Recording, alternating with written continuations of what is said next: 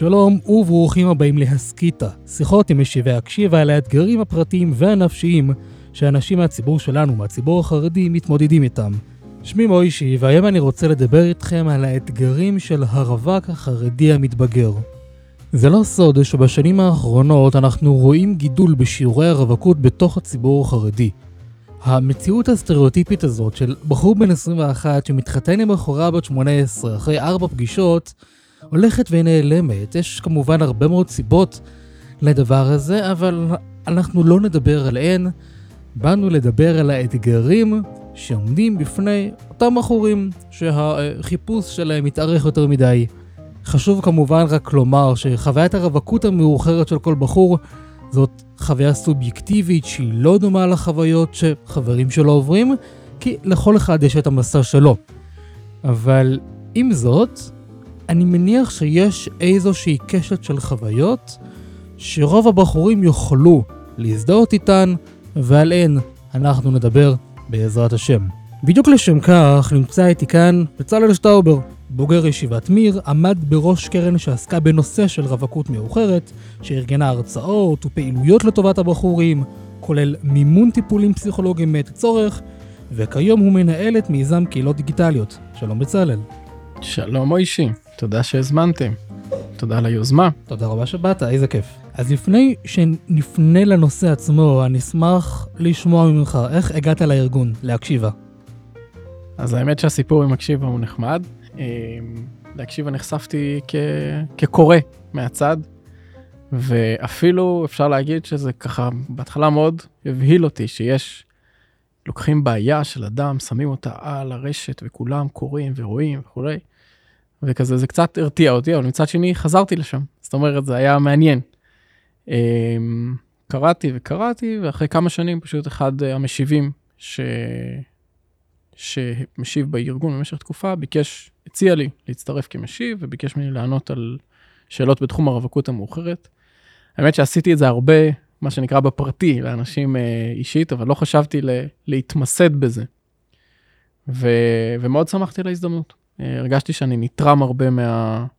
מלעסוק בשאלות האלה ולברר את התשובות וללכת להתייעץ עם משיבים אחרים ועם דמויות מבחוץ, ובאמת להצליח, האתגר כמשיב בהקשיבה, סליחה שאני ככה קופץ ישר לזה, אבל האתגר כמשיב בהקשיבה, לנסות מתוך מכתב, בדרך כלל לא ארוך, להבין עולם רחב, אמרת בפתיח היפהפה שלך, שהחוויה היא מאוד סובייקטיבית. ובאמת החוויה היא מאוד מאוד מאוד סובייקטיבית, וצריך לנ... להבין אה, מה הבעיה של הכותב, ולא תמיד מבינים במכתב פשוט את כל המכלול ולהבין את כל באמת לנסות לייצר תשובה שהיא מדויקת, והכי הרבה ת, תחזק, תענה, תעודד, תפגוש את הבן אדם במקום שבו הוא נמצא, את השואל, במקום שבו הוא נמצא בצורה טובה. זה היה חוויה בשבילי עדיין מאוד מאוד uh, משמעותית, ואולי שווה הקשיבה רק בשביל המשיבים. אבל, uh, אבל בוודאי שזה היום אני מבין טוב טוב את השאלה שאז לא הבנתי, את ההנכחה של האתגרים הנפשיים של אנשים במרחב הציבורי, והאופנים השונים לטפל בהם זה הישג. מעניין. תוכל לשתף אותנו קצת בתחושות שלך כשאתה כותב את התשובה? איזה תהליך אולי את עובר עם עצמך? איזה אה, דברים אתה חושב עליהם לפני? אה, אז התחלתי לספר קודם כל שבאמת אני עובר, עובר תהליך עם כל תשובה. בהתחלה, האמת שאתה מקבל שאלה, ולפעמים אנשים נכנסים, כאילו, קיבלת, ננסה לחשוב עכשיו על איזושהי תשובה ספציפית, נגיד. אנשים נמצאים במצבים מורכבים, וכשאתה לא בתוך הבעיה עצמה, לפעמים קשה לך להבין למה זאת בעיה בכלל. הרי לא, יוצא, לא היית צריך להיכנס לשם, ויש מיליון פתרונות, אז איך לא זה. וככל שאתה קורא את המכתב שוב ושוב ושוב, אתה מבין כמה עמוק וכמה הבעיה היא בעיה, וכמה באמת צריך פה לנסות ל... להיכנס. Uh, תהליך הוא קודם כל לקרוא את השאלה כמה פעמים. לקרוא אותה בשקט, לקרוא אותה בקול, לנסות לדמיין את הבן אדם, ואחרי זה להגיד, אבל אולי הפוך לגמרי. זאת אומרת, אחרי שדמיינתי וציירתי לעצמי דמות של רווק, של שואל, של... ואחרי זה אתה אומר, רגע, וופ, אפשר להלביש פה פרסונה חדשה לגמרי. כן, היום אני משתמש בכלים, האמת, ש... ש... של אותם כלים, כשאתה בונה מסע לקוח ופרסונה לאפיון של תהליך אחר, נקרא לזה בעבודה, כן? במיזם, במטה ישראל דיגיטלית, אז אנחנו בונים פרסונות, אז גם פה אני מנסה לבנות פרסונה סביב השאלה, ותמיד לבנות שתיים אפילו, כדי לראות שהתשובה היא מתאימה, גם אם אני לא בניתי תיאור בראש שלי נכון. אה, זה דבר ראשון. אחרי זה באמת לחשוב על מה, מה אפשר להגיד לו. מה אני יכול להגיד לו, איזה כיוונים, מה אני אומר לו על העבר, מה אני אומר לו על ההווה, ומה אני ממליץ לו איזשהו משהו לעתיד, זו הייתה חלוקה אחת שעשיתי לעצמי. אה, לנסות למפות את הבעיה המרכזית, כי תמיד השאלות מורכבות משלל, מאיזשהו סיפור, לא משאלה מדי קונקרטית, לפעמים השאלה הקונקרטית, שהוא כן שואל במפורש, את יודעת, עם סימן שאלה, היא לא השאלה המרכזית. פעמים רבות השאלה המרכזית מתחבאת. אה, יש לו בעיה בשידוכים, אבל בעצם הבעיה היא לא בשידוכים, אלא עם ההורים, למשל. או הרבה פעמים השאלה, הבעיה שלו, הוא חושב שיש לו בעיה בשידוכים, או היא חושבת שהבעיה בשידוכים, ובאמת הבעיה שלו היא פנימה כלפי עצמו, ואיך הוא, כמה הוא פוחד מהחברים. קיצור, לנסות לאתר את הנושא המרכזי, לגעת פה, לגעת בנושאים השוליים בצורה שולית, להפוך את זה לתשובה, לתת למישהו לקרוא ולשלוח, ולקוות לטוב. האמת, שעד היום אה, הופתעתי, וזה מפתיע, כאילו באמת מפתיע, כי כשאתה חושב על, אה, על תשובה, פנית למטפל, לעזרה, לייעוץ, להגיוני שהבן אדם קלט אותך, שהוא ענה לך תשובה, ושהתשובה היא רלוונטית לחיים שלך. איך אתה יודע אם התשובות רלוונטיות? כמה תגובות ופידבקים אתה מקבל אחרי זה, זאת אומרת, האם הבן אדם ממשיך לכתוב לך? לא יודע, סטטיסטיקה, אני מניח שלך יש סטטיסטיקות יותר גדולות של כמה מתוך המשיבים מקבלים תשובה אחרת, אבל היה תשובות, זאת אומרת, אנשים שכתבו שאלו שאלה, קיבלו תשובה, המשיכו לכתוב. תופעה מעניינת נוספת היא שאלות של אחרים על התשובה הזו. זה mm. כבר מגיע לסיפור אחר, וזה מגיע לסיפור של כשהתשובה והשאלה הם פומביים, אז תחשוב על, בעיקר בזוגיות ובשידוכים, כשאתה כותב משהו לבחור, שאולי זה יתפרסם, ולכן צריך פה חשיבה קצת יותר גדולה. ואז גם הצד השני קורא את זה. זאת אומרת, אתה עונה תשובה שהיא, בדרך כלל אתה יכול להגיד את הדברים, נגיד בישיבה, כן? או לבנים, או לבנות, או באתר אתה כותב, והתשובה מגיעה לכולם, וכתבת משהו לבחור על אופן שבו הוא דיבר עם בחורה, ואז הבחורה כותבת לך פשוט וקל. בחורה הזו, בחורה אחרת, הבחור שהייתי בפגישה כתב לי כך, אמר לי כך. זה, זה, זה הופך להיות הרבה יותר מורכב, זאת אומרת, זה לא רק למצוא את הפרסונה, לדייק אותה, אלא לראות איך אתה... מעניין, אז אתה יודע מה, אם כבר דיברת על דיוק, אז בואו רק, אני אשמח רק לדייק כמה דברים לפני שנפנה לנושא עצמו. קודם כל חשוב רק לומר שהשיחה הזאת מיועדת לבחורים הרווקים המתבגרים בעצמם. קודם כל, שידעו שהם לא לבד, ויש מי שמכיר באתגרים שעוברים עליהם, ויותר מזה שגם יש דרכים להתמודד עם המצב הזה, ומתוך זה כמובן לעודד את הבחורים.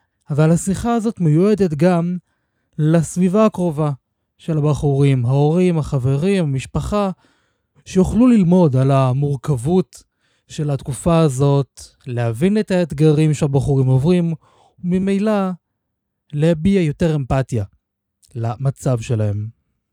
זו נקודה ראשונה. נקודה שנייה לפני שנתחיל, השיחה הזאת מיועדת בעיקר לבחורים הרווקים, ובעזרת השם אנחנו נקליט פרק במיוחד לרווקות, לבחורות, אז ככה שיש למה לצפות. זה דבר שני. ודבר שלישי, שהוא לדעתי הכי חשוב, אם אתם מרגישים שאתם זקוקים לעזרה, אל תסתפקו רק בהקשבה להסכת הזה, כי אנחנו מדברים על הנושאים כדי להעלות מודעות ולעודד שיח יהודי בריא, אבל זה לא מהווה תחליף לעזרה מקצועית. אז אם אתם חשים בצורך הזה שאתם זקוקים לעזרה, תפנו לעזרה. אז כשאנחנו אומרים רווקות מאוחרת, למה אנחנו מתכוונים? מה זה מאוחרת? איפה עובר הגבול הזה שבין המתנה סטנדרטית במרכאות לבין המתנה ארוכה? אז כמובן זה איפה אתה ומי אתה. יש uh, בישיבות חסידיות בגיל 19-20 אתה כבר רווק uh, מתבגר, בישיבות uh, ליטאיות מסוימות אז אסור להתחתן לפני גיל כזה או אחר. במשפחות מסוימות, אני למשל היה לי מאוד קל כי היה לי הנחה גדולה, כי היה לי אח שמעליי שהתחתן בגיל מאוחר, 28. אז כל עוד אתה בן 24, 5, אצלי במשפחה הכל היה תקין, לא היה שום, שום בעיה בכלל.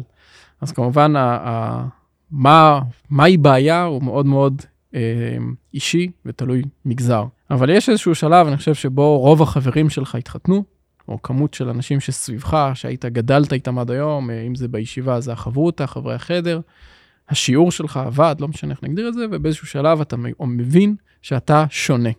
הרוב אחד ואתה אחרת, זה לא משנה אם אתה אז בן 21, 2 או 3. אה, אני אגיד גם איזשהו משפט שהוא כנראה יחזור פה לאורך השיחה הרבה. בסוף, זה איך אתה מסתכל על עצמך. המצב הוא שהרבה מאוד מהאנשים מסתכלים על עצמם גם בעזרת העיניים של האחרים. ולכן הגיל של הרווקות המאוחרת והמתנה סבירה וסטנדרטית, וכאילו ייתכן מאוד שלך אין איזשהו לחץ מטורף להתחתן, ובעצם הסיפור הוא מהסביבה, אז יש, אני מכיר, כן, משפחות שהאימא וההורים, היה ברור להם שצריך להתחתן בגיל 18, אז כבר בגיל 19 הכל רועד, אבל הבדודה והאחים והאחיות, אף אחד לא התחתן, או הדודים, כן, לא התחתן בגיל 19 אלא 22, לא מבינים מה הלחץ. אז הלחץ וה... הגדרת הרווקות המאוחרת היא לחלוטין הגדרה סובייקטיבית. אפשר להגיד שכנראה בכל הציבורים, בחור חרדי בן 24, הוא כבר בשידוך עם עמוק. אפשר לזה, ו-25 ו-6, אתה כבר, כבר אפשר לשאול אותך, ובצדק, מוצלח שכמוך, איך אתה עדיין רווק? אז בוא, בוא נבין את זה רגע אחד. מה קורה לבחור כשהסביבה שלו מתחתנת? מה, מה הדרמה? אז אני אגיד, בעיניי זה כמובן לא קורה כשהסביבה שלו מתחתנת, אלא זה קורה הרבה הרבה קודם. אנחנו הרי, יש לך ב, תמיד אופק, יש אופק מדיני, כן? אתה בכיתה א', אתה עולה לכיתה ב', אתה בכיתה ב', אתה עולה לכיתה ג'. אנחנו, כ... ו- ואני אומר את זה לטוב, אנחנו כמגזר יצרנו אופק עד החתונה. ביום שהתחתנת, ביום שהסביבה שלך התחתנה, התהליך הסתיים. הישיבה היא מוסד שמתאים לאנשים עד גיל 22, 3, 4. וזהו. אין תוכנית לימודים, אין תוכנית חברתית, וזהו. ועכשיו, השאלה היא לא למה החברים התחתנו, או מה קרה לי, אלא פשוט אין לאן. והשאלה היא שאלה שלי עכשיו. מה התוכנית שלי למחר מעבר ללהתחתן? זאת תוכנית שהיא לא אופרטיבית, כן? להתחתן, אתה לא יכול לקום בבוקר ולהגיד, אני מתחתן. זאת בעיה, כי. אני מתחתן זה מורכב מהמון המון דברים שהם תלויים בהורים, והם תלויים בחברים, ותלויים במצב נפשי, ותלויים בהצעות, ותלויים בהמון המון דברים. אתה יכול לקום בבוקר להגיד, אני לומד מסכת חדשה, אבל אתה לא יכול להגיד, אני קם בבוקר ואני הולך להתחתן. וכדי להגיד, אני ממשיך מחר לשלב הבא, אז השלב הבא הוא צריך להיות ברור. עכשיו באמת, אז אם אנחנו אומרים שבחור שנמצא בישיבה והחברים שלו כבר התחתנו ואין לו מה לעשות איתו בישיבה, וגם יכול להיות, אתה יודע מה? יכול להיות שגם הלימוד הישיבתי גם, אתה יודע, באיזשהו מקום כבר הגלגל נשחק, והוא אומר, אני רוצה להתקדם, ואז הוא עוזב לטובת לימודים אקדמיים. עכשיו, נציין רק אולי בכוכבית, אנחנו לא אה, פוסקים האם נכון או לא נכון לצאת ללימודים, זה כל אחד צריך לחשוב עם עצמו, אה, להתייעץ עם ההורים שלו, עם רבותיו, אם זה נכון או, או לא מתאים. אנחנו אבל מתייחסים לזה כמצב נתון. בחור שנמצא בלימודים, גם שם יש לו קשיים. קשיים רבים, אין ספק שגם היום כ... כרווק בכל מקום, המעמד הציבורי, זאת אומרת, יש קושי אחד של ה... של אופק, אה, קראנו לזה אופק מדיני, כן, תוכנית עבודה ברורה, אז גם אם בנית לעצמך תוכנית עבודה אלטרנטיבית, ואגב, זה לא משנה אם בנית אותה בתוך הישיבה, או שכמו שאמרת, פנית ללימודים, אתה יכול לבנות לעצמך תוכנית לימודים אלטרנטיבית בתוך הישיבה של לפתוח מחזור חדש, של ללמוד הלכה, של... עדיין תישאר אתה עם הקושי של הרווקות. היותר, קצת יותר אובייקטיבי של באמת, אני רוצה ודאות לגבי תוכנית הלימודים שלי, תוכנית העשייה שלי, אני רוצה ודאות לגבי מי הסביבה, הקהילה שלי, כן, להיות שייך לחבורה, לקהילה, זה דבר שהוא מהותי. וכשאין קהילה שאליה אתה שייך בצורה ברורה, כמו שהיית רגיל עד אותו יום, הכיתה שלך, הוועד שלך, הבית ספר שלך, כן, אתה צריך לייצר לעצמך מחדש את קבוצת השייכים. קבוצת השייכים שלך נהיית קשה להשגה, קשה להחלטה. כל פעם אתה צריך לבחור, כן, זה החלטות שאנחנו לא רגילים לקחת. למי אני שייך, למה אני שייך, וה...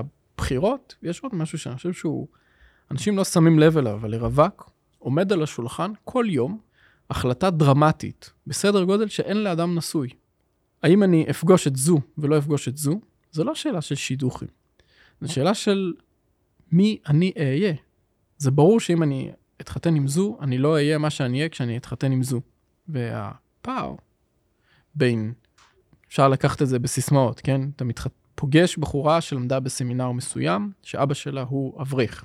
או שאתה פוגש בחורה שלמדה בסמינר מסוג שונה לגמרי, ואבא שלה הוא רואה חשבון.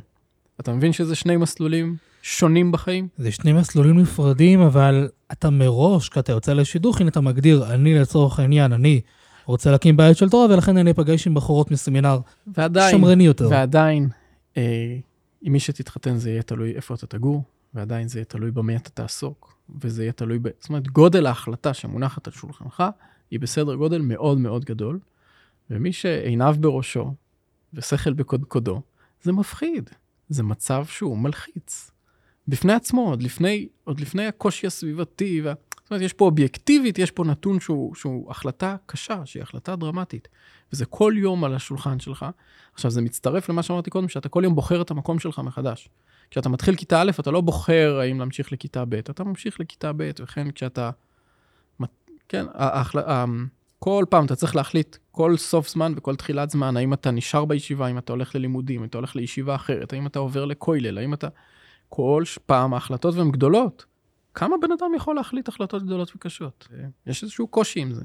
זה גם קושי, ואני חושב שגם, כמו שאתה אומר, ברגע שאדם עוזב את הישיבה, זה גם מאוד משפיע גם, אתה יודע, זה לא רק מה אני עושה, אלא גם זה מאוד משפיע על, על במה אני מאמין, מה הם מהם הערכים שאני מאמין בהם. זה קצת לא הגיוני לצורך העניין בחור בן 27 שעזב לטובת לימודים, אבל הוא עדיין המשיך לדבר על זה שהוא רוצה להיות אברך לכל החיים. זאת אומרת, זאת שאיפה מקסימה ובאמת מבורכת, אבל היא קצת מנותקת מהמציאות, כי בסוף אתה בחור בן 27 שלומד מקצוע. אז אתה צריך לא רק לבחור מה לעשות היום, אתה גם צריך לבחור ולבנות מחדש איזה שהן תפיסות עולם, ואתה צריך לעשות את זה מהר ובצורה חדה. לבנות לעצמך זהות חדשה, לבנות לעצמך עכשיו, וגם אם תישאר בישיבה, עדיין אתה תצטרך לעשות את כל זה. זאת אומרת, אה, בעניין הזהות וההחלטה של כמה, זאת אומרת, כשאתה חי שוב בתוך קהילה, היא פותרת לך המון בעיות. וברגע שאתה הופך להיות עוף מוזר, אתה צריך לקחת עוף מוזר או אדם אה, יותר בודד, אתה חייב לקחת החלטות. ברגע שאתה קצת יוצא מהזרם, בוא, אני חושב שזה... בדיוק, זו, זו ההגדרה הנכונה, שברגע שאתה יוצא מהזרימה, אתה חייב להחליט לבד אה, כל מיני החלטות, וזה הופך את החיים למורכבים יותר, ואפשר להוסיף לזה, מי שמחפש להעמיק ולהבין את האתגר שעומד בפני אה, רווק באשר הוא, בסך הכל זו משימה פשוטה להתחתן. הרי כל החברים שלי התחתנו, למה אני לא מצליח להתחתן? זאת שאלה שכשאתה אומר, תוסיף קשיים מהסביבה שאין לך, אבל יש לך סביבה, הרי יש הורים ויש חברים שכן שואלים שאלות, למה בקרוב אצלכם, ומתי כבר תתחתן, ולמה עם ההיא זה לא יסתדר. זה שאלות שכאילו אנחנו אומרים, אנשים אחרים שואלים והם מייצרים את הקושי, נכון? לא נעים כשאומרים לרווק אה, בקרוב אצלך, או לא נעים לרווק להגיע לבית כנסת לבד, ורק הוא עם כובע וחליפה וכולם עם טלית בשבת בבוקר. עכשיו, כל הדברים האלה הם לא לא נעים מהסביבה החוצה, ולכן זו שאלה לא נעימה. זה כי זה פוגש אותי במקום שהוא מאוד שאלה רגיש. זאת שאלה אמיתית, לא, זו שאלה אמיתית. זאת שאלה שהיא באמת מטרידה אותי. אולי אני אחזור אל ההיא, זה שידוך שיצאנו, והוא היה לא רע, ואולי אני אחזור אל ההיא. אולי באמת. ואולי לא סתם אני לא מתחתן, אלא יש איזה משהו ככה שהוא מתחבא ואני לא יודע אותו, או לא שמתי לב אליו. ואולי יש בעיה ש... ואולי, כל האוליים האלה, הם אולי, זאת אומרת, הם לא הטרדות מהדודה, הם הטרדות מהבטן. הם הטרדות ש... שאתה מסתובב איתן כל הזמן. שוב, ההחלטה היא דרמטית, הקושי הוא אמיתי והתזכורת היא מבחוץ, הופך את הקושי האישי, הסביבתי, והאישי פנימי, והאישי מול המשפחה, הופכת לרצף של, של קושי גדול. עכשיו, תמיד כל הדברים האלה לא עומדים בפני עצמם. הרי אנחנו לא אינדיבידואלים בסוף, כן? גם כשאנחנו רווקים, אנחנו בן של ההורים, כן? ואח של האחיות. אז יש לי אח שאני תוקע אותו בשידור, לא נעים. אז כבר אתה מכניס פה עוד אבא שלי יש לו צער מזה שאני רווק הרי, עוד קושי, כן? אז תוסיף את זה לבדידות, ותוסיף את זה לצורך להחליט כל פעם על הזהות, ותוסיף את זה ל... הולך פה, מצטרפים להם הר של אתגרים, של כולם הצליחו, ואתה וההוא לא הצלחתם. גם התחושה גם שהרווק, כמו שאתה מתאר את זה, גם כאילו גם סוחב עליו את כל uh, כאבו של העולם, כי גם אחי לא התחתן, וגם uh, הסביבה לא, וגם אני דפוק, וגם מי יודע מה, זאת אומרת, זה המון כאב שמתרכז לו בתקופה הזאת. צריך להיות מאוד חזקים כדי לא ליפול וכדי לא להישבר, כי בסוף, כמו שראינו, הכאב הזה, ואנחנו עוד אנחנו, עוד מעט אנחנו גם נגדיר אותו, מהו בדיוק, הוא פוגש אותנו בהמון מצבים ובהמון מקומות. אז בואו נתחיל אולי קצת באמת אה, לפרק את הדברים האלה. ואנחנו נתחיל ברשותך קושי מהסביבה, כמו שאמרת מקודם, אנשים שאומרים לך בקרוב אצלך, או ה... נקרא לזה קצת יותר נחמדים, למה אתה לא מוצא זוגיות, לא יכול להיות שמכל אלה שנפגשת לא מצאת אפילו אחת, או המשפט שאני הכי אוהב, אם היית רוצה, היית מתחתן. עוד משפטים אה, ופנינים מהסוג הזה. איך אפשר להתמודד עם, עם, ה- עם המשפטים האלה? עכשיו, זה לא רק עם המשפטים האלה, זה גם, כן, להתקדם איתך עוד שלב, זה איך אני יכול להתמודד עם מה שמתעורר בי בעקבות השאלות האלה. כי בסוף, יכול להיות שזה כן פוגש בי איזשהו קול שאומר, יודע מה? כמו שאמרתי, השאלה היא אמיתית. בדיוק השאלה האמיתית. השאלה של הדודה היא אמיתית. אני, אני אגיד לך מה אני עשיתי, אני לא אגיד אם זאת ההתמודדות הכי, הכי ראויה, אבל כל השואלים, בסך הכל, באמת באמת, הם לא באו להציק לך. הם שואלים מתוך, אה, מתוך דאגה כנה ואמיתית. אני נורא שמחתי מזה. אנשים היו, ראו אותי, ובאמת כאב להם הלב. איך זה יכול להיות שהבחור הזה מתרווק לו בגיל כזה?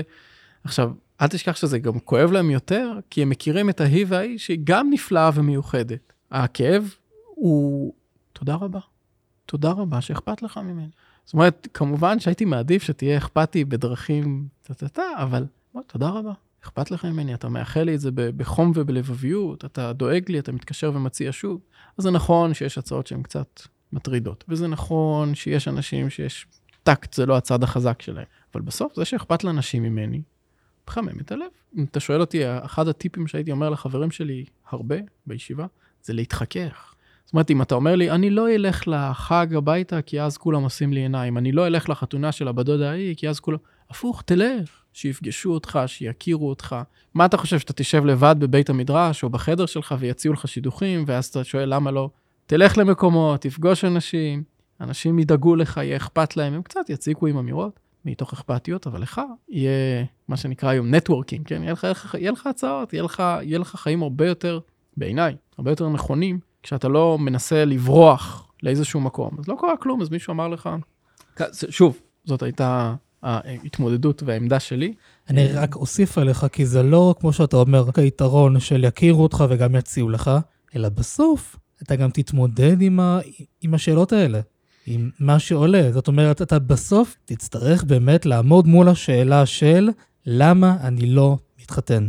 ותצטרך לתת לעצמך תשובות. עכשיו, אתה לא חייב לתת את, התשובות האלה לדודה שלך, כי היא באמת, היא שואלת מתוך מקום טוב ודאגה, אבל את התשובות האלה, זה תשובות שאדם חייב לתת לעצמו. עכשיו, אני לא אומר, וזה אולי כן קצת חשוב לומר, כי זה אולי לא הזכרנו, אבל למה אתה לא מתחתן?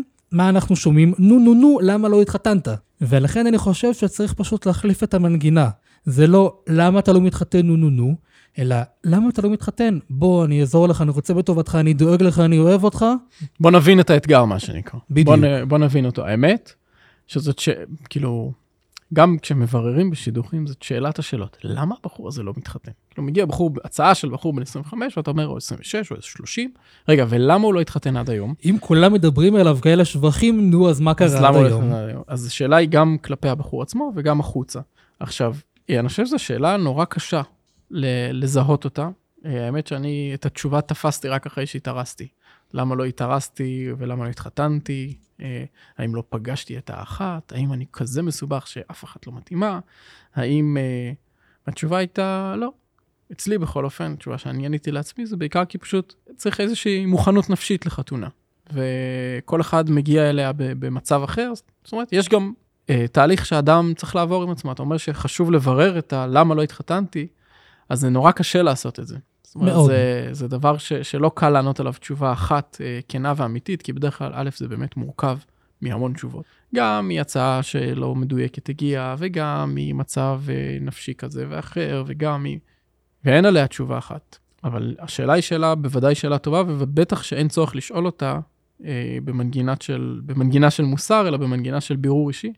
אני מניח ששאלה במנגינה של בירור אישי תסייע בהליך של, אה, של גם של פגישות ממש, זאת אומרת, זה יעזור לך ל, להבין מה אתה כן מחפש ומה אתה לא מחפש, יעזור לך להבין מה אתה צריך לחפש. הרבה פעמים זה, אנחנו מגיעים, זוכר, היה לי חברים היו אומרים לי, אה, טוב, החתונה שלי תיראה אחרת. זאת אומרת, יש אופן שבו אנחנו רגילים איך נראים חתונות. כך וכך בחורים רוקדים בצורה כזו וכזו, הם לבושים כזה וכזה, זה תלוי כל אחד במגזר המדויק איפה היה, אבל עכשיו זה נכון, כי זה סטנדרט של רוב החתונות, ורוב החתונות בנויות כשרוב החברים שלך הם רווקים. פחות או יותר זה איזושהי נוסחה מתמטית שצריך לזהות את ה... אבל...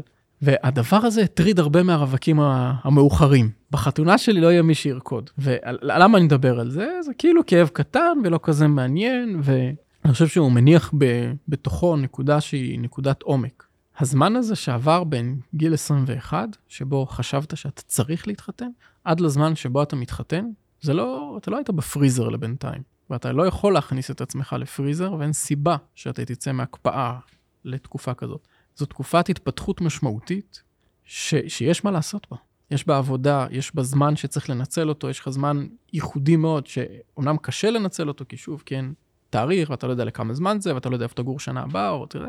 אבל זה זמן שיש בו הישגים להשיג, יש בו זמן לייצר בו, אז אם אתה בוחר שההישגים שלך הם תורה, תורה, אם אתה בוחר שההישגים שלך הם דברים נוספים, דברים נוספים, אבל יש גם הישגים איש, אישיותיים, ולכן להסתכל על חתונה, כן, אני אומר את זה כסמל, זה אפילו סמל שהוא קצת uh, מאוד מאוד זניח, כן, איך נראה, סוג המעגלים שלך בחתונה, אם זה סוג של מעגלים של בחור בין חברים שלו בן 28 או חברים שלו בני 21, כאילו יש איזשהו ניסיון מלאכותי לייצר חתונות, ואני אני, אני מדבר על החתונות כי זה באמת זו דוגמה מצחיקה, ואני חושב שהיא מאוד מאוד מסמלת את זה, את השאיפה אל הנורמליות. במקום השאיפה אל הנכון ואל המתאים לי, ואל האותנטי והרלוונטי שלי, ביחס לנורמלי. בוא, הגעת לגיל 28? אז לא תהיה לך חתונה כמו שהייתה לך לו היית מתחתן בן 21, זה נכון וכך יהיה. ואין סיבה לייצר באופן מלאכותי, להביא 15 חברים של האח הקטן שלך, ש... אני אומר את זה כסמל, אני מקווה שאני, אני לא יודע, אתה, אתה מבין על מה אני מדבר? ש, אני שזה מ... סמל שהוא... אני מאוד מבין על מה אתה מדבר, ואני אתה גם... לא מחפש את אותה בחורה שחיפשת כשהיית בן 21. או, זהו, ולזה אני רוצה להתחבר. וגם כ... אם אימא שלך חושבת אחרת, אתה לא בן 21. וזה משהו חדש, ואתה היום מוישי חדש, אתה בצלאל חדש, אתה חדש, אחר. זה לא חדש, זה לא... זה, זה קצת קומה נוספת, זה קצת הדבר. עכשיו, ההכרה הזאת היא ב... בזמן שעבר, בתכונות שספגת, בדברים שפיתחת באישיות שלך. אתה לא, אה, נקרא לזה, נרקב, כן? אתה לא תפוח על המדף שנרקב, ואז אה, אין, אין סחורה להציע לך. זה, זה שפה שלא... ולפעמים השפה הזאת בשידוכים היא מאוד נוכחת, אנשים אומרים, כבר לא מגיע לך, כבר אתה לא... הוא לא, כבר לא, לא שווה, בוא הוא... נדבר רגע על כן, המילה הזאת, הוא לא, לא שווה. זה מילים שאני לא אומר, כן, הוא לא שווה ככה, אני לא מדבר בכלל בכיוון הזה, אבל מה זה לא שווה? הוא לא צריך את, הוא לא בכיוון של מה שמתאים לי, מה שנכון לי, זה לא, אין פה השוואה, כן? זה לא שוק של מכוניות משומשות שעבר השנתון, אז התאריך, אז השווי, ה... זה לא רלוונטי, זו שפה שמתאימה לשוק רכב, שם זה נכון לדבר ככה. בבני אדם, בחור בן 28, יש לו תכונות, יש לו חוזקות, יש לו יתרונות, שלא היה לו. אני, אחד הדברים שגם, אני חושב שאמרתי אותם, שאני רוצה להתחתן בבגרות. מתוך בגרות uh, מחשבתית, מתוך בגרות, uh, זאת אומרת, להגיע לדברים מפוקח יותר. אני לא אומר, יש חן ויופי לחתונת נעורים ולהיכרות כזאת, וששני ילדים בונים את עצמם ביחד. זה מאוד תמים וזה מאוד יפה, אבל בסוף... אבל אז... אני הייתי זקוק לבגרות הזאת. ואני אתחבר גם למשפט שאמרת לי גם בשיחה המקדימה שהייתה לנו, אדם צריך למדוד את עצמו ביחס למה שהוא היום, ולא ביחס למה שהוא היה כשהוא התחיל לשידוכים. הזכרתי את זה גם קצת לפני כן בהקשר של מה אדם מחפש, אם הוא אברך או לא אברך. אבל זה מאוד נכון, זאת אומרת, גם בהקשר של החתונה, זאת אומרת, ההכרה במציאות שהיום אני בן 27-28, ואולי לכן גם החתונה שתהיה לי לא תהיה חתונה כאילו התחתנתי בגיל 21 עם כל התפאורה שמסביב, ויותר מזה, אני חושב שגם החיפוש, החיפוש, אתה יודע, כשאתה נפגש עם בחורה, הנקודות שאתה שם לב אליהן, והשיחה או תחומי עניין, או השאיפות בחיים, או ההתפתחות האישיותית, כמו שאמרת, היא צריכה להיות תואמת לגיל. עכשיו, זה לא שיש איזשהו גיל אובייקטיבי, גיל 28, שחייב לכלול אה, מספר אה, פונקציות, ודאי שלא, כי כל אחד והמסע שלו, כמו שאמרנו.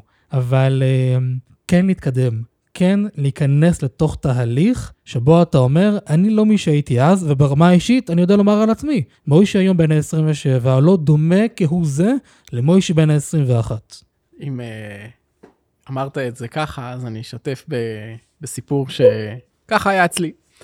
אני הגעתי לפגוש את הבחורה השנייה או השלישית שפגשתי, והייתי כבר בן 20, לא יודע, 24, 25, התחלתי מאוחר, כבר הזכרתי את זה. וחשבתי בליבי שאני עושה, זאת אומרת, מצג, כן, אני מקווה שהם שמעו על הבחור ישיבה, הרגיל, הרגיל, הרגיל, כמו כולם, כולם, כולם, ואפילו בחור טוב. ואז, כאילו, טוב, הם רוצ... את הפגישה הם רוצים, מצוין, אני מגיע לפגישה הראשונה, אני נכנס לבית, פוגש את ההורים, לא משנה כל הזה, ולא עובר שתי דקות מתחילת השיחה. כאילו, מה ציפית? שאבא ישאל אותך, אז מה לומדים בישיבה, ומה, כמו שהיה בגיל 21 וכולי, ש... שזה, הוא עושה, כן, הוא יעשה את העבודה שלו, הנורמלית, כן, ישאל, מה לומדים אצלכם בישיבה? אז מה שלומך? תספר לי רגע על היצירה שעשית עם זה, ו... וואו, איך שמעת על זה? ובכל אופן, אתה רצית אותי? אני לא בחור, אתה ידעת שאני כבר לא כמו בחור בוועד שישי ששלושה סדרים נמצא מהבוקר ורק לומד את הסדר הרגיל של הישיבה, ואני אבוא לפגישה ואתה תשאל אותי מה לומדים, ואתה תדבר על זה ש... שתי משפטים בלימוד, ואז נצא עם מבט. פתאום, כאילו עשה לי, כן, אני באתי ואמרתי, עשי, עשיתי להם הצגה טובה, הם הכירו רק את הבן ישיבה הרגיל מתוך בית המדרש לגמרי, לגמרי, לגמרי, כי, כי כזה כמעט הייתי, כמעט. רק היה לי תוספות שהוספתי לעצמי במהלך החיים, שבעיניי הם היו חיוביות מאוד, בעיני ההורים שלהם היו חיוביות, בעיני הצוות, כולם היה בסדר. ואני רציתי וחשבתי שאני צריך להסתיר את זה. והתשובה שהפוך, בדיוק זה מה שהם חיפשו. ההורים האלה הבינו שהבת שלהם הגיעה לגיל שהיא כבר לא זקוקה ולא לא תהנה רק מבחור בן 21, ולכן היא מחפשת בחור שתואם לגיל שלה ותואם לה. לכן הם מאוד מאוד התעניינו ביצירה האישית שלי בזמן הרווקות המאוחרת, כן? הדברים הלא נורמליים שאני חשבתי שאני צריך להסתיר ולכסות, לא, זה היה פינת חינוך מאוד uh, חיובית שקרתה לי. מעניין. אחרי שבבחורה הראשונה התפתלתי בפגישה הראשונה והשנייה הרבה זמן בלנסות להציג את עצמי כבחור רגיל, אבל, אבל לא רגיל. כן, לא הצלחתי ל... כן, אני מכיר את זה על עצמי, אתה... את גם אתה רוצה לחשוף, אבל בסוף וזהו, טוב, זו שאלה, עכשיו אתה מעלה פה נושא חדש לגמרי. כן, נכון, ולא אמרנו ש... אנחנו לא מדברים על פגישות פה ב, ב, נכון, בפרק הזה. זה אמרנו שלא מדברים. אני רק כן אגיד משפט אפרופו הפגישות, אני ברמה האישית חושב שכדאי כמה שיותר להיות אותנטיים. כי בסוף מדובר פה בקשר של שניים, וקשר בסוף עם שני אנשים שנמצאים שם, ולא עם הדמות שאנחנו מנסים למכור. אבל אתה יודע מה, הזכרת את ההורים, בואו נדבר רגע על קושי מול ההורים.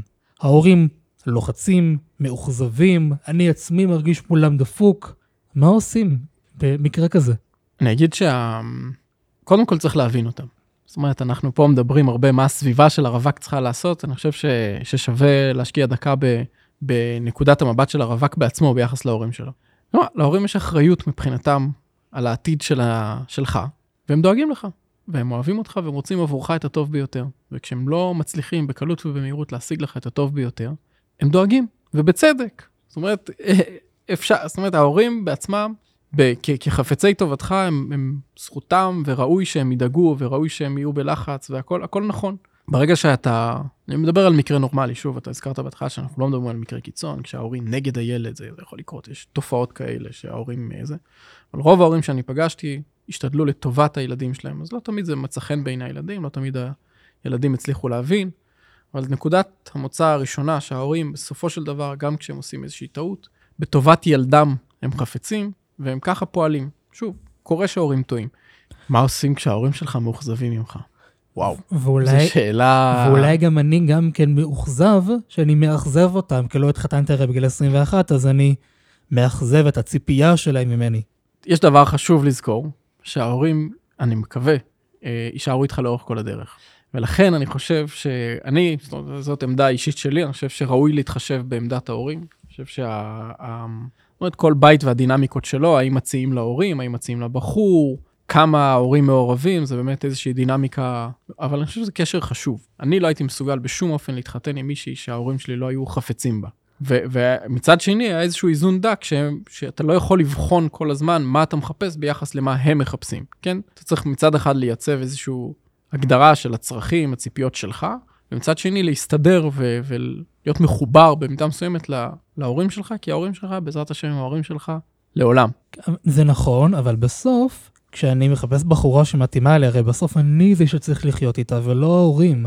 אז גם לצורך העניין, ההורים שלה, ההורים שלי, נגיד מחפשים סגנון מסוים. עכשיו, אני לא מדבר על סגנון אישיותי, אלא על סגנון, אתה יודע, לצורך העניין... סגנון מסגרת, מה שנקרא. סג, כן, סגנון מסגרת, בדיוק. של uh, סמינר כזה, סמינר אחר, סגנון משפחה כזה, הכוונה, אתה יודע, אולי סגנון שהוא, uh, שהוא א', סגנון שהוא שייך למעגל חברתי מסוים, ודברים כאלה. אז בסוף אבל, לפחות איך שאני רואה את זה, זה קצת רעשי רקע, כי בסוף אני זה שאמור לחיות עם, עם הבחורה, ולא הם. אז השאלה באמת עד כמה צריך פה... אני חושב שאנחנו מציגים פה בדיוק את האיזון העדין והמורכב הזה שמלווה את, ה... את הרווקים המאוחרים בעיקר. זה דבר שקיים גם כשאתה בן 21, אבל זה דבר שהוא הרבה יותר דומיננטי כשאתה מבוגר.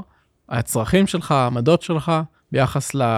לרצון שלך וליכולת שלך להיות יחד עם ההורים שלך על אותו, על אותו דף, על אותו שפה, זה דברים שכשאתה צעיר זה הולך בדרך כלל הרבה יותר בקלות. וככל שמתבגרים זה הופך ונהיה מורכב יותר ויותר. אה, וגם, לא לשכוח, ההורים גם זה חדש להם כל העסק. זאת אומרת, רוב ההורים לא, לא יודעים איך להתמודד עם הדבר הזה. כמו שאתה מוטרד, תראה, אני אף פעם לא הייתי אב לנער או, אה, או כן, לבחור מעוכב שידוך, אבל אני מניח שגם הם, החברים שלהם שואלים אותם, נו, מה קורה? וגם הם מולחצים מהסיטואציה, ולכן יש איזשהו תקווה שלי ש... שהבחור יצליח להיות uh, מכיל כלפי ההורים, וההורים יצליחו להיות מכיל כלפי הבן. כמובן שלשים דברים על השולחן ולשוחח זה, זה כמובן תמיד הכי טוב, אבל זה קשה קשה. זה קשה כי זה נוגע גם בהמון נקודות. אתה יודע, כמו שאמרנו, זה נוגע בנקודות של הבחור שהוא אומר, אני דפוק. אתה יודע מה? ובוא ניכנס לזה רגע. כי... אני, אני מבקש פה הסתייגות. זהו, אמרת מספיק את המילה דפוק, ואנחנו... כן, אין יותר דפוק, זהו. ואולי גם נאמר אף אחד לא דפוק, אני אומר כאילו, כי לפעמים, אגב, זה משהו שאני כן ראיתי מהשאלות באתר, בהקשיבה, בניסוחים שונים זה קיים שם. התחושה הזאת של, רגע, מה לא בסדר איתי? אני לא דפוק, בסדר, אבל מה לא בסדר איתי? או כמו שאנשים אחרים אומרים, אתה כזה בחור מוצלח וחכם ורגיש וקשוב והכול, אז מה קורה? וכמו שאמרנו, זה לא רק שהסביבה שואלת או ההורים שואלים, זה גם אני שואל מול עצמי. אם אני כזה טוב, אז עכשיו, לא אני כזה טוב, ובוא אני כבר אומר, לא של שחצנות וגאווה של, איך פרעה אומר, לי יאורי אף עשיתיו. לא ברמה כזאת, אלא באמת אובייקטיבית. מדובר כאן בבחור טוב, במשפחה טובה, אז למה? מה לא טוב? אז בוא שנייה רק אני אשלים את הקושי מול ההורים ונעבור לקושי הפנימי יותר. כי אני אומר, כי בשיחה הזאת מול ההורים יש גם את הקשיים שלי ואת כל מה שקורה בפנים, וגם ההורים, כמו שאמרנו, גם מהצד שלהם, יש גם את הקושי שאומר, רגע, אז אולי גם הבן שלי לא בסדר, כמו שאמרת, גם הסביבה לוחצת, אז יש פה באמת המון נקודות רגישות, שבסוף צריכים להיות מאוד בוגרים ומאוד אה, חזקים, כדי להניח את הכל על השולחן ולדבר על זה, ובסוף לייצר תקשורת בריאה. חד משמעית, מול ההורים זה, זה תמיד המשימה, וככל ש, שאתה מתאמץ לעשות את זה בשלב טוב יותר, גם זה, זה שוב, זה מורכב מתהליך גם כלפי פנים של באמת למצוא את הנקודות שאתה מעריך אותן, שהם באמת עוזרים לך, לדעת לייצר את האינטראקציות במקומות הנכונים, זאת אומרת, אם תמיד אה, אתה מגיע הביתה רק בשישי אחרי צהריים, והם כבר יפים ועצבניים, ויש, צריך לייצר את זה, זאת אומרת, זה, זה קשר שצריך לחשוב עליו. אני באיזשהו שלב התחלתי להתייחס לעצמי בקשר ליחס עם ההורים כאחד הבנים הנשואים. ואז כשאני מגיע לבקר, זה אני בא לבקר את ההורים. זה לא אני מגיע למכבסה שלי, ולא אני מגיע לאמא תכיני לי ארוחת צהריים, זה אני בא לבקר את ההורים. כשהנשואים באים אחת לתקופה לבקר, אז הם קצת, מתלבשים, והם קצת, זה שהילדים יהיו לבושים יפה, ויעשו נחת לאבא, ו, ואם זה מתנה קטנה, זה אני לא, אבל כן, כן, יש מערכת יחסים, אתה צריך לחשוב איך אתה מנהל אותה בצורה נכונה. זה לא קרה, הכל בסדר. זה לא... אתה כבר לא ילד שאתה תקבל את ה... כמו שהיית בן 16 שבמוצאי שבת עזבת את הבית, קיבלת דמי כיס ונסעת לישיבה, ואתה איש בן 25, 7, ואיש בן 27 מנהל מערכות יחסים מול ההורים שלו בצורה נכונה. חושב על זה. זה לא... זה בסדר לילד בן 16 להתפרק מול ההורים שלו אה, כל יומיים. כי הוא ילד והם הורים. אתה איש בן 28. אתה לא... אתה לא... זה, זה, יש צורה. זה מערכת יחסים כמו זו שאתה מנהל מול הצוות בישיבה, מול החברים, מול עצמך, אתה אדם מבוגר, יש לך אחריות. השידוכים שלך זה אחריות שלך ושלהם משותפת, בדרך כלל. אז יש צורה איך שמנהלים עסק משותף. כל עסק משותף יש לו את הצורה משלו, יש משפחות שההורים הכל עד הפגישה, יש משפחות שההורים הם רק איזשהו רקע זה, יש כל אחד עם, ה, עם המבנה ש, ש, של איך הוא בוחר לנהל את העסק המשותף של השידוכים יחד עם ההורים. אני חושב שההגדרה היא, קודם כל, אני איש מבוגר, אני אחראי, אני צריך להתעסק, לדאוג ליחס ולקשר איתם. ודבר שני, להתייחס לשידוך כעסק משותף שצריך להחליט מה רמת המעורבות של כל צד, ולהחליט את זה ביחד. אם אתה מתאים לך שהם יבררו בשבילך לגמרי ואתה לא צד בבירורים, נהדר. מתאים לך שאחרי כל פגישה אתה מדווח להם, נהדר. מתאים לך שרק אחרי כל שלוש פגישות אתה מדווח להם, נהדר. אבל תשתף, אולי להם מתאים אחרת, יכול להיות שלך זה לא כזה היה מפריע לשתף, אבל בעצם אמא שלך עצבנית עליך רק בגלל שאתה לא מספר לה בסוף פגישה מה קורה, אין בעיה, בוא נדבר על זה, זה עסק משותף שלנו. כמובן שככל שאתה צעיר יותר וככל שאתה חסידי יותר, אז האחריות על ההורים גדולה, כן, השותפות בעסק, על האחריות על ההורים היא גדולה יותר, וככל שאתה מבוגר יותר וליטאי יותר, ככה האחריות על עצמך יותר גבוהה, אבל בסוף, במנעד הזה, זה עסק משותף ואחריות משותפת, וצריך לנהל את השותפות בצורה חכמה.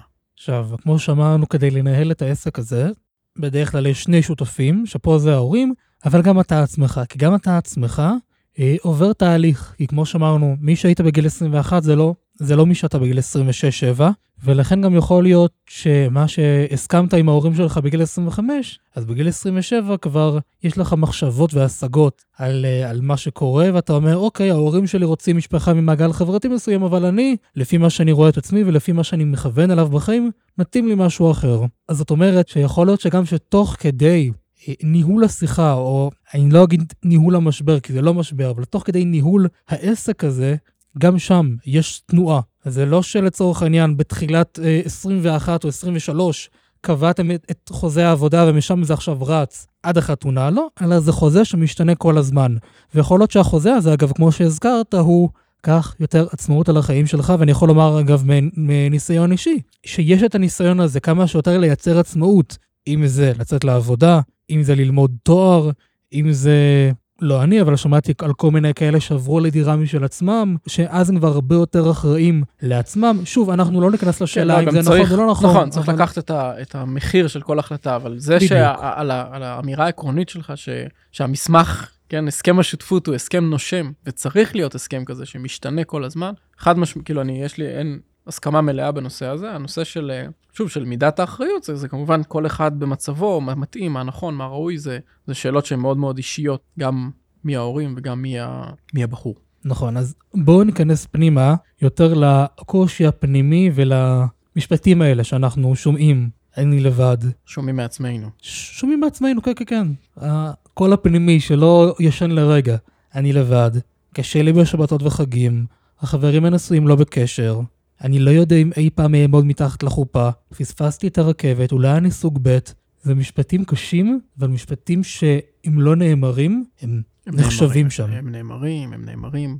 כלפי עצמך כלפי, הם כן, נאמרים. כן, אני מתכוון אם לא נאמרים וגם אם לא נאמרים, אבל, כן, כן, הם נאמרים. אז גם כל אחד עם הפחדים המדויקים שלו, יש כאלה שאני למשל, באמת לא היה לי פחד שאני לא אתחתן לעולם. משום מה זה לא, לא, לא, לא חששתי מזה, אבל פגשתי גם בנות שפשוט פחדו מזה. בת בת 22 שהיה לה אימה, זאת אומרת, חלק מהנתונים בשידוכים מבחינתה היה פחד שהיא תישאר לבד. ממש כמאמר הגמרא, כן, תו למיטב תנדו.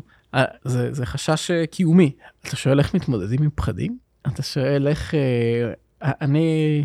תשמע, צריך מומחים לפחדים בהקשר הזה. תכתוב שאלה בהקשיבה. אני מניח שאתה תקבל תשובה טובה.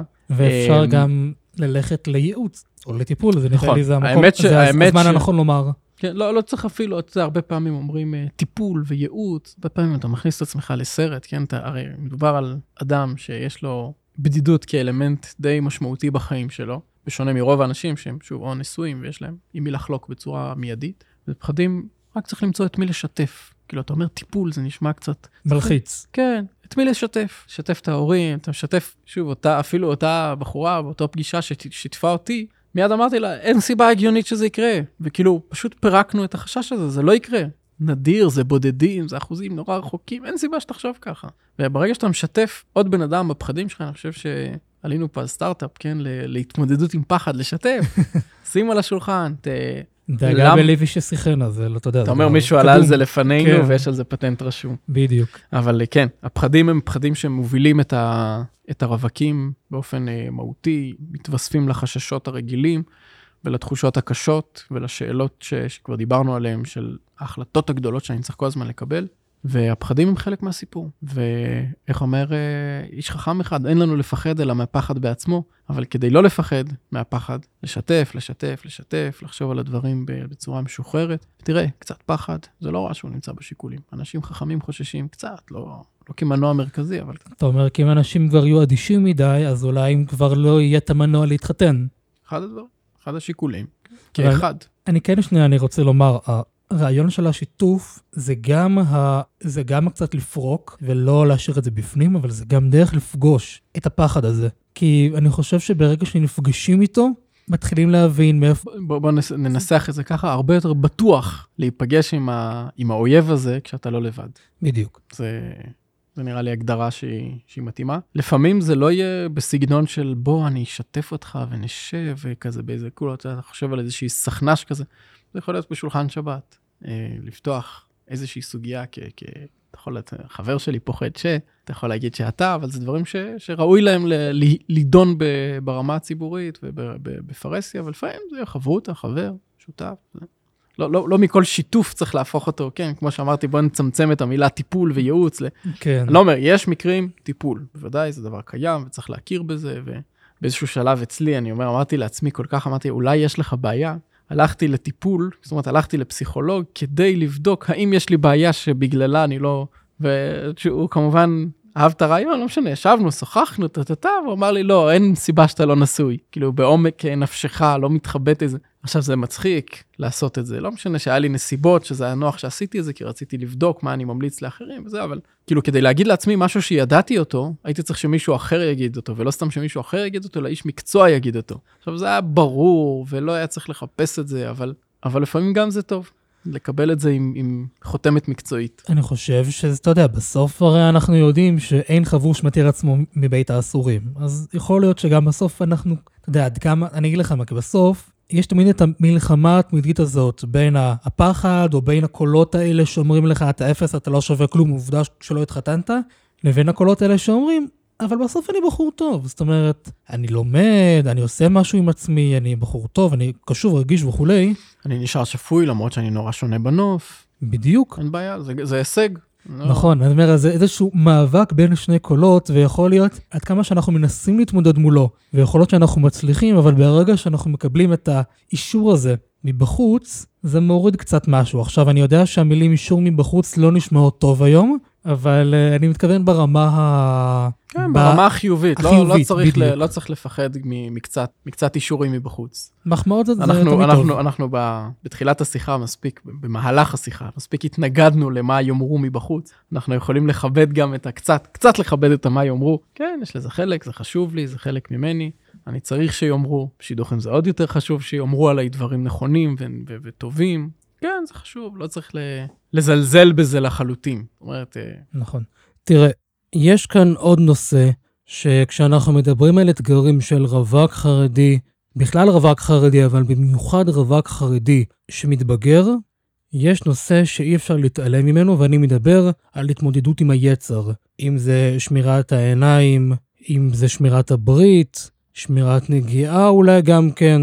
זה נושא שאי אפשר להתעלם ממנו, והייתי שמח לשמוע ממך על הנושא הזה. אין ספק שזו שאלה שמטרידה את הקהל הרחב, את הציבור הרחב, וכמו שאומרים חז"ל, כולם יודעים למה כלה נכנסת לחופה, גם בני הישיבות יודעים את זה, ויש מציאות, יש, יש יצר, יש, יש אנושיות, היא קיימת. אבל כשהגיל מתאחר, ולצורך העניין הבחור בן 27 אומר, עזוב את העולם החילוני שבחוץ, ששם זה מתירנות מוחלטת. אני מדבר על החברים שלו. יש לו חברים שהם כבר, ברוך השם, כבר נשואים כבר 3, 4, 5 שנים.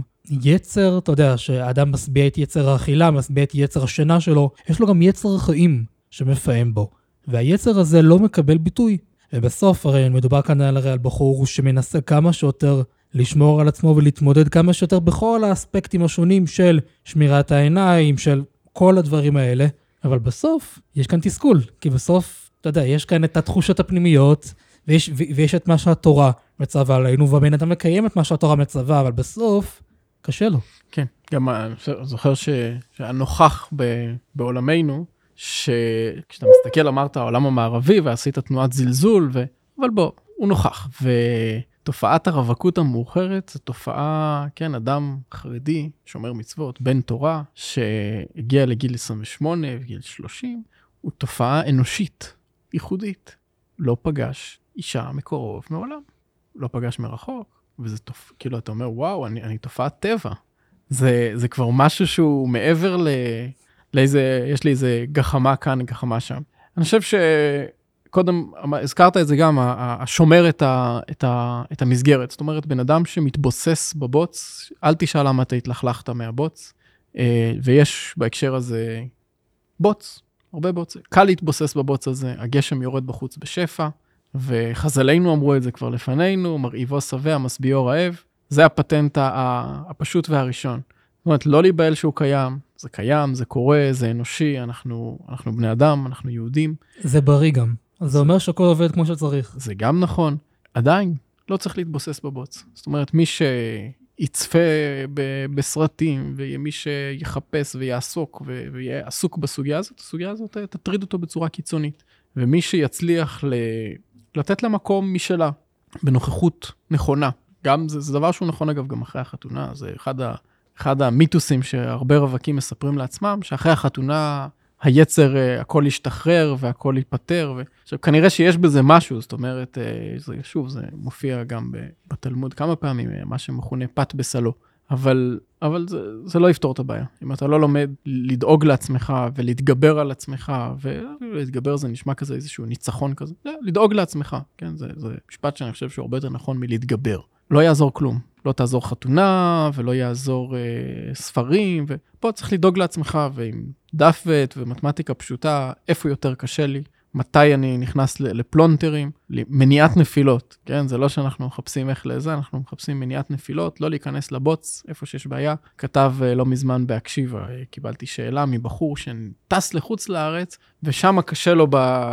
בוא, נשמה, מי טס לבד לחוץ לארץ וחושב שיהיה לו קל בעניינים של יצר? אל תטוס לבד לחו"ל, נגמר הדיון. זה, כמובן שזאת לא התשובה שהוא קיבל בשאלה שלו, במצב שלו, אבל אני אומר כהסתכלות אה, אסטרטגית, כן, על הסוגיה, לא נכנסים לצרות. בונים את המערכת כשאתה לא, כשאתה הולך רחוק כמה שיותר. שוב, אם אתה בונה מערכת מדי מורכבת, זה כבר להתעסק, זה כבר להתעסק בבוץ וכבר אתה תתלכלך. יש איזושהי רמת עיסוק של לתת לדבר הזה מקום, להתייחס אליו כקיים. מצד שני, אני לא נכנס לבוץ, אני הולך לידו. כן, אני אדם רציני, אני יודע לת... לדאוג לעצמי, ולכן אני הולך ליד. אה, ללכת תמיד להיכנס ואז לבכות למה אני, זה לא, זה לא הדרך, זה לא יעזור לך לפני החתונה וזה לא יעזור לך אחרי החתונה. ככה אני חושב. נשמע טוב. אני לא יודע אם יש בזה תשובה אחת לכולם, זה כנראה גם תלוי בהרבה נושאים. תראי, זה לבן אדם עצמו. אסטרטגית, כמו שאתה אומר, זאת הסתכלות מאוד נכונה, וגם בלי קשר, אני חושב שגם אה, אנחנו נקדיש פרק אה, לנושא הזה, כי זה באמת נושא שהוא, שהוא מעסיק, נראה לי, את כולם, כמו שאתה אומר, גם הרווקים וגם הנשואים, ויכול להיות שאין לו מספיק אה, מקום. עכשיו, כמובן, זה תמיד לדבר על הכל בצורה יפה, נקייה, מכובדת, צנועה, מתוך אה, רבותינו, מתוך התורה, לא עכשיו דברים שהם... אה, נוגדים את הערכים שעליהם אה, גדלנו ושעליהם אנחנו רוצים גם כן לגדל את הדור הבא. אבל יכול להיות שכן יש מקום קצת לתת מים קרים לנפשות עייפות. ולסיום, אני רוצה לשאול אותך, מגיע אליך בחור שכבר הרבה זמן נמצא בשידוכים, איך אתה יכול לעודד אותו? שאלת השאלות.